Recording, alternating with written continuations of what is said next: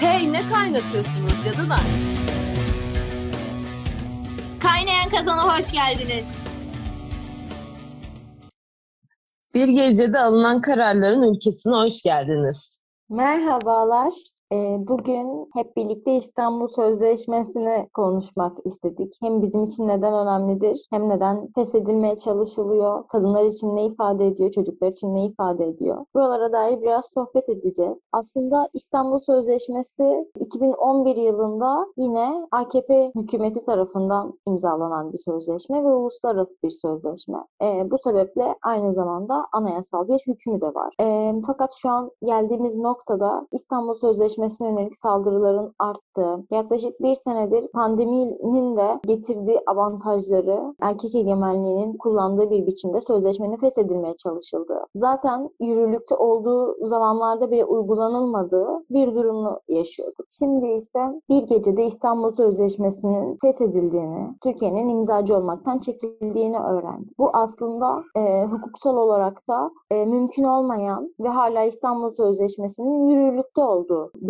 durum. Yani şöyle aslında sözleşme de ilk imzalandığında aslında Türkiye'de e, zaten hazırlanıyor. Türkiye'de hem hazırlanmasına hem de ilk kez imzalanan e, imzalayan ülke olarak aslında şey geçiyor 2011'de sözleşmeden sonra. Biraz belki bir gecede aniden feshedilmesi ve bunun normalleştirilmeye çalışarak aslında alışmamızı da öngören bir yerden yapılan bir hamle olarak da görüyorum ben, aslında bunu birazcık ve şunu yapıyorlar yani bir biçimde. Var olan o erkek egemen şiddeti, gücü kendi arkasına alıp o gücü kullanabileceği bir şey haline getiriyor kendisi için. Bir enerji haline getiriyor, dönüştürüyor. Ve bu doğrudan yani şey toplum içinde var olan kadınların sırf kadın olduğu için ötekileştirildiği, şiddete, tacize maruz bırakıldığı toplumsal bir boyutta kendini gösteriyor ve bu durum gerçekten eee, şu an bizim için de normalleştirilmeye çalışılıyormuş gibi bir gündem de mevcut. Bunun çok sakıncalı ve hiç de normal bir şey olmayan, çok da aslında ürkütücü bir şey olduğunu da bir yerde söylemek gerekiyor diye düşünüyorum. Yani baktığımızda Türkiye tarihi için gerçekten çok kritik bir mesele İstanbul Sözleşmesi. Arkadaşların da söylediği gibi 2011 senesinde meclisteki uygun bulma kanunu ile kabul edildi İstanbul Sözleşmesi ve bu kanun uygun bulma kanunu hala yürürlükte aslında. Yani bu sözleşme feshedilecekse yine mecliste konuşulmalı, tartışılmalı. Ama bu mesele hiç meclise taşınmadı bile. Ee, yine Cumhurbaşkanı'nın imzasıyla Cumhurbaşkanı başkanlığı kararı denilerek feshedildi. Yani baktığımızda İstanbul Sözleşmesi'nin e, feshine gerekçe olarak sundukları argüman ise şöyle yani biz kendi şiddete karşı araçlarımızı kendimiz üretebiliriz diyorlar. Böyle bir argüman sundular. Ama baktığımızda özellikle şu son bir yıllık sürece e, hiç de iyi örneklerle karşılaşmadığımızı tam tersine kadın düşmanlığının perçinlendiği, kadın katliamlarının arttığı, hak ihlallerinin arttığı bir süreçten geçtik. E, özellikle kadınlar için çok zorlu bir süreç oldu bu son bir yıllık süreç. Kadınlar şiddet gördükleri evlere polisler tarafından pohpohlanarak ya da işte uzlaşma teklifleri sunularak geri gönderildiler ve o gönderildikleri evlerde şiddet gördükleri kişiler tarafından öldürüldüler. Polisler tarafından ciddiye alınmadılar. Ee, ya da işte kadınların şiddet gördüklerinde başvurabilecekleri devlet kurumları çok sınırlı. Ee, zaten hali hazırda var olan kadın sığınma evleri birçok yerde ya kapatıldı ya da pandemi gerekçe gösterilerek başvuruların alınmadığı, al- alınmıyor denilerek kadınlar geri çevrildi. Böyle bir süreçten geçtik ve e, yani sözleşmenin fesinden birkaç gün sonra bir günde 7-8 kadının katledildiğini gördük. Yani bir zamanlar işte günde 3 kadının katledildiğinden bahsediyorken şimdi bu sayının İstanbul Sözleşmesinin feshiyle birlikte daha da arttığını ve muhtemeldir ki artacağını görmek gerekiyor diye düşünüyorum ben de. Ya zaten şey sözleşmenin feshi kararından itibaren sosyal medyada da gördük hani bir biçimiyle işte potansiyel tacizcilerin ya da şiddet faillerinin ne kadar sevindiğini, mutlu olduğunu. Yani buna yol açmaları bile, bunu bu insanları cesaretlendirmeleri bile bir suç yani bence. Bir de şöyle bir durumu da var. Hani hiç uygulamadıkları da bir sözleşme aynı zamanda. Hani devlete de yükümlülükleri olan, hani yükümlülükleri yerine getirmeye çalışan ama o yükümlülükleri de uygulamadıkları, yerine getirmedikleri de bir sözleşme aynı zamanda. Hani zaten yerine getirmediğiniz bir sözleşmeden eşcinselliği meşrulaştırıyor diye. Yani o biçimiyle de bir suç, bir nefret suçu işleyerek tekrardan fes kararı alıyorlar. Her biçimiyle çok e, usulsüz bir süreç. Bir de bizim için ne anlamı var kısmı, İstanbul Sözleşmesi bizim için nerede duruyor kısmında. Aslında işte herkes de açıkladı. Şiddeti, şiddeti önleyen, eğer yükümlülükleri yerine getirildiği takdirde şiddeti önleyen, kadınlar için böyle bir noktada olan bir sözleşme. Bir de çok kişisel bir şey söyleyeceğim. O fes edildiği kararını sabah okuduğum anda çok tedirgin oldum. Hayatımda ilk defa 24 yaşındayım. İlk defa bu ülkede bu kadar kendimi tehlikede ve tedirgin hissettim ki biz neler yaşadık. Ama şunu da söylemem gerekiyor. Yine hemen o günün sabahına bütün, neredeyse bütün şehirlerde kadınlar sokaktaydı, eylemdeydi. Kadınların o direncini, o gücünü görünce de tedirgin hissetmesi gereken hani ben değilim de, biz değiliz de aslında İstanbul Sözleşmesi'ne saldıranlar olduğunuzu hissettim. Yani bir de belki küçük bir şey olarak şunu söyleyebiliriz. AKP hükümetinin Erdoğan'ın 2011 yılında bu sözleşmeyi imzalamasıyla aslında senelerce övündüğünü, bunu işte kadına yönelik şiddetle mücadele noktasında sürekli öne sürdüğünü e, ve orayı kendisine bir dayanak aldığını da görüyorduk. Şu an ise işte sizlerin de söylediği gibi aile kurumuna zarar verdiği, değerlerimize aykırı olduğu ve gerçekten fobik bir şekilde LGBT'yi artılığa ne demekse o artık özendirdiği gibi saçma yani argümanlarla bu sözleşmeden çekilmeyi koydular önlerine. Aslında yani bu bizim için yeni bir süreç de değil. Yani biz neredeyse bir senedir bununla uğraşıyoruz. Onlar çekmeye çalışıyor. Biz çektirmiyoruz. İşte bir hamle daha yapıyorlar, bir karşı hamle daha yapıyoruz. Pandemi sürecinde yani bunu hep söyledik. Hiç kimse sokakta değilken kadınlar sokaktaydı ve İstanbul Sözleşmesi'ne sahip çıktılar. Hiç kimse e, evlerinden dışarı çıkamıyorken kadınlar sokakları doldurup taşıyordu. E, ve bu çok önemli e, bir nokta. Ayrıca yani bu mücadelenin sonunda İstanbul Sözleşmesi'nin feshedilmesini en çok isteyen o Akit tayfası, Abdurrahman Dilipak tayfasının da en son biz mayınlı bölgeye girdik, pes ediyoruz, geri çekiliyoruz dediğini de hatırlıyoruz. Yani biz bunları unutmadık ve bunların unutulmaması gerektiğini de buradan bir kere daha tekrarlayalım. Yani bu maç daha bitmedi. Yani biz koşmaya ve ilerlemeye her gün devam ediyoruz aslında baktığınızda. Bir de şu çıktı, yani şöyle bir söylemle çıktılar. Burası son derece bir yanıyla komik, bir yanıyla da nasıl yani dedirten bir şeydi bence. Ankara Sözleşmesi söylemiyle çıkmış olmaları Ankaralı bir kadın olarak da kabul etmiyorum. Etmiyoruz yani çok açık bir şekilde. Yani bir Ankara Sözleşmesi deyip biz kadını yerli ve milli bir sözleşmeyle olmuş olma durumu biraz komikti ki İstanbul Sözleşmesi zaten Türkiye'de hazırlanmış bir sözleşmeydi yani. Bunun üzerine böyle çıkması. Ve İstanbul Sözleşmesi gibi yani kadını ya da toplumda işte din, dil, ırk, toplumsal cinsiyet kimliği vesaire hiçbir biçimde fark etmeksizin koruma yönelik bir sözleşmenin var ol, olduğu bir sözleşmeyi siz feshedip e biz zaten bir Ankara Sözleşmesi hazırlayacağız derken Hani şunu mu demek istiyorsunuz? Biz şiddeti de belirli bir sözleşmeyle meşrulaştıracağız. Hani haberiniz olsun. Bir de bunun içinde şu an ön bir hazırlık da yapıyoruz gibi bir aslında bize mesajı da gönderiyorlar. Bir yandan da var olan o e, kadın kitlesini yani karşı çıkan kadın kitlesini e, birazcık daha sönümlendirmek, sakinleştirmek, biraz daha hani bakın ya biz zaten çalışıyoruz'a getirmek.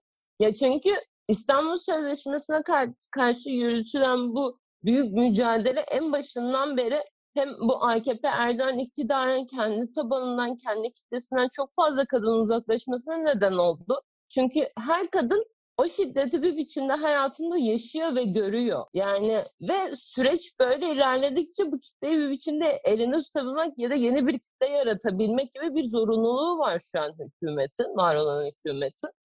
Ama bununla birlikte hala kopuşlar ve şeyler devam ediyor. Ankara Sözleşmesi de bu kopuşların yaşanmaması üzerine aslında söylenmiş bir ön bir söz gibi bir şey olarak bizim karşımıza da çıkıyor. Ya daha dün gördüm galiba işte bir e, araştırma şirketi anket yapmış. İstanbul Sözleşmesi'nden geri çekilmeyi onaylıyor musunuz diye. Yani yüzde 65 oranında bir hayır hani karşı çıkış var. İstanbul Sözleşmesi'nin sahiplenme durumu var. Bir de bu Ankara Sözleşmesi, Ankara Sözleşmesi beni çok sinirlendiriyor. Zaten İstanbul Sözleşmesi çok kapsamlı, şiddete karşı yani zaten onu uygulasan tamam mı? Ne Ankara Sözleşmesi'ne ihtiyacın kalır ne olur ne bu olur. Yani Melike'nin dediğine çok katılıyorum. Hani bir grup kadını daha bir sakinleştirmeye yönelik bir hareket bence de. Bu kadar kapsamlı olmasına karşı çıkıyorlar.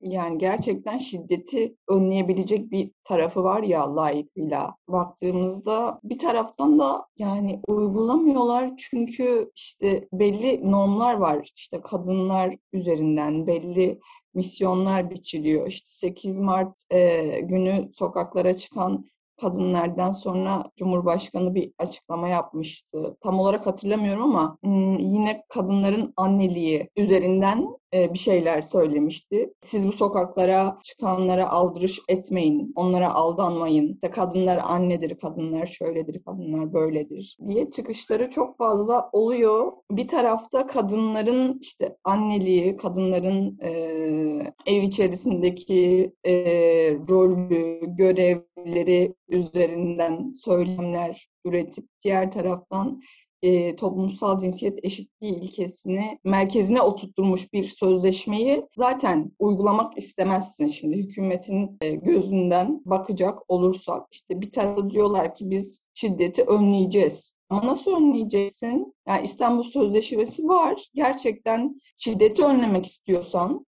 gerçekten işte cinsel yönelim, cinsiyet kimliği üzerinden yaşanılan ayrımcılıkları önlemek istiyorsan zaten bunu uygularsın. Ama sen çıkıp diyorsun ki LGBT, MGBT öyle bir şey yok baktığımızda. Sen çıkıp diyorsun ki kadınlar annedir.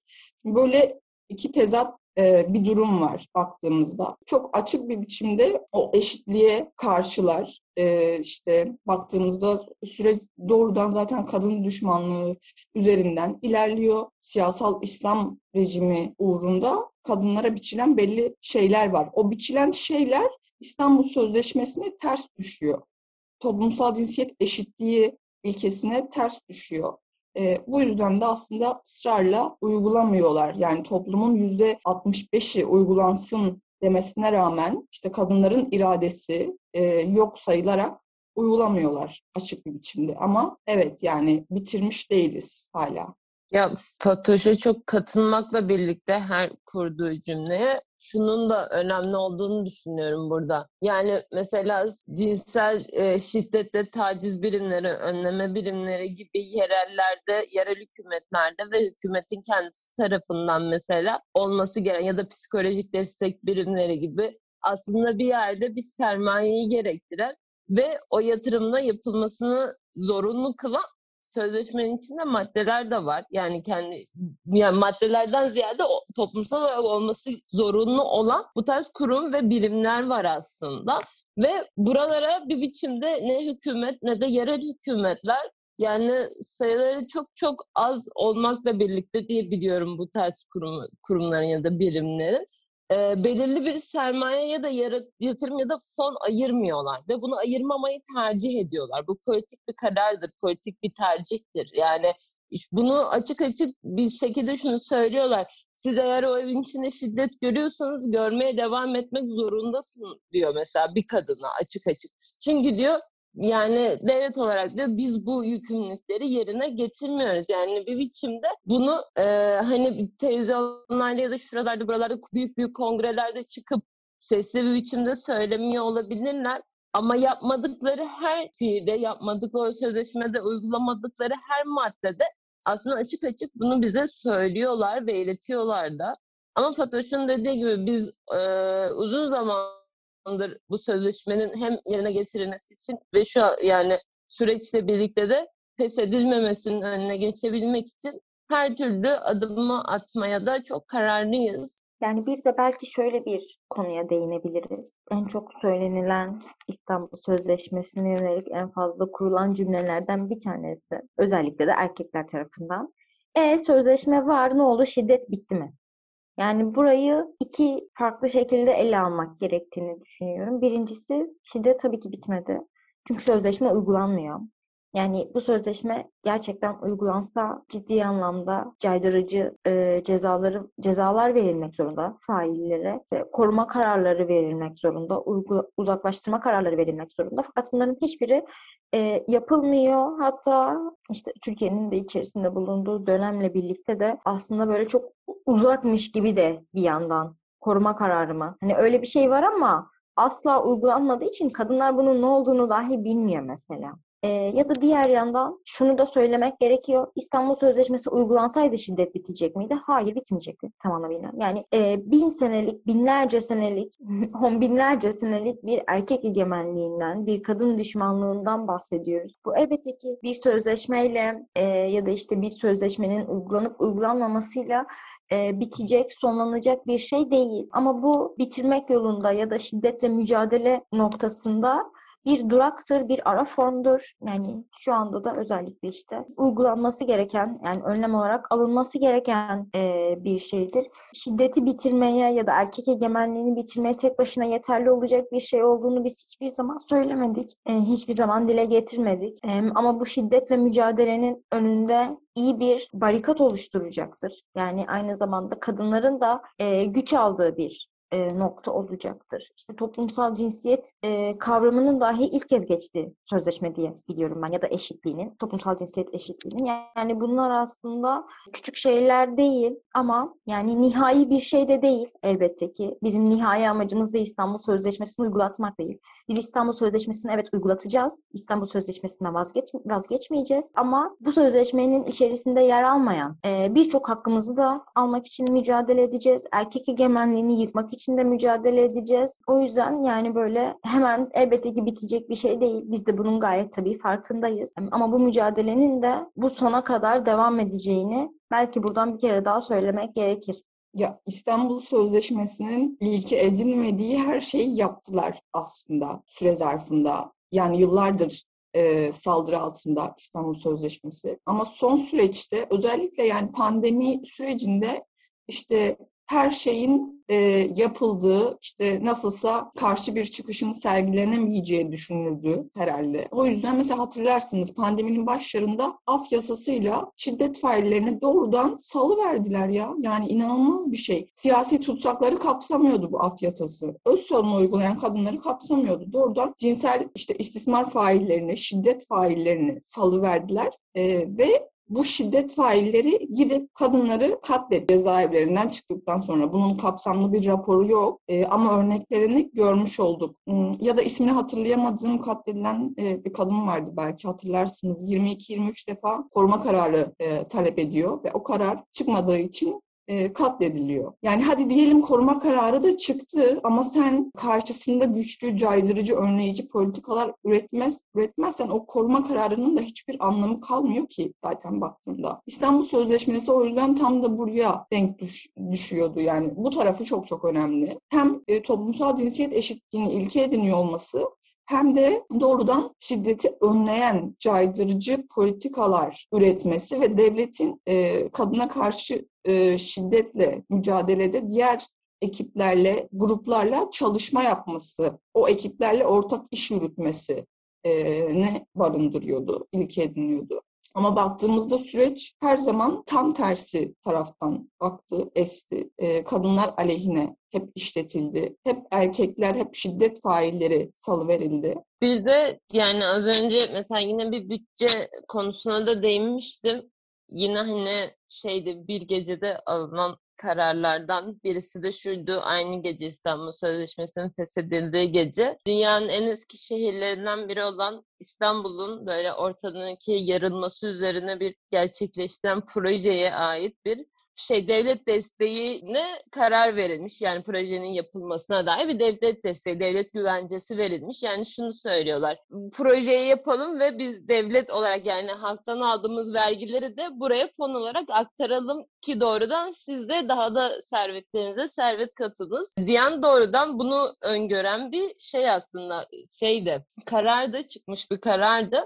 Yani bir yere, yerel bir mahalleye, yerel ya da bir şehre, büyük bir kente bu tarz birimlerin açılıp işte psikolojik destek birimlerinin, cinsel şiddetle mücadele birimleri gibi gibi birimlerin açılmasını öngören hiçbir fon ayrılmazken, hiçbir şey yapılmazken, somut hiçbir karar atılmazken bu az önce de belirttiğimiz ölçü son derece politik, son derece siyasal bir tercih.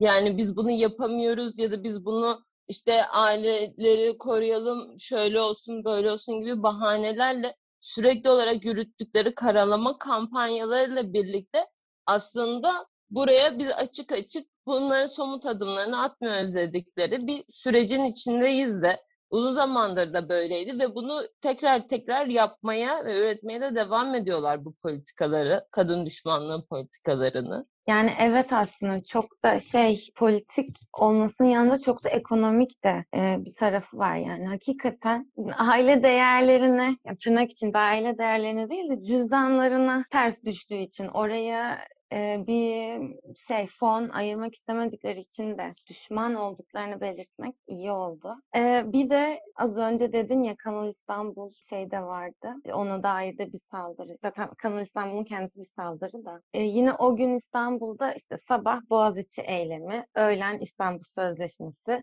akşam Kanal İstanbul gibi böyle bir gün yaşadık resmen. Üç eyleme katıldık birlikte. Bu da şunu gösteriyor. Bu insanlar toplum, biz kadınlar, feministler hani geçit vermeyeceğiz size. Ne yaparsanız yapın. İstanbul Sözleşmesi'nden de vazgeçmeyeceğiz. Kazanımlarımızdan da vazgeçmeyeceğiz. Ee, yani bu iş daha bitmedi. Feministler burada. Bu iş daha bitmedi.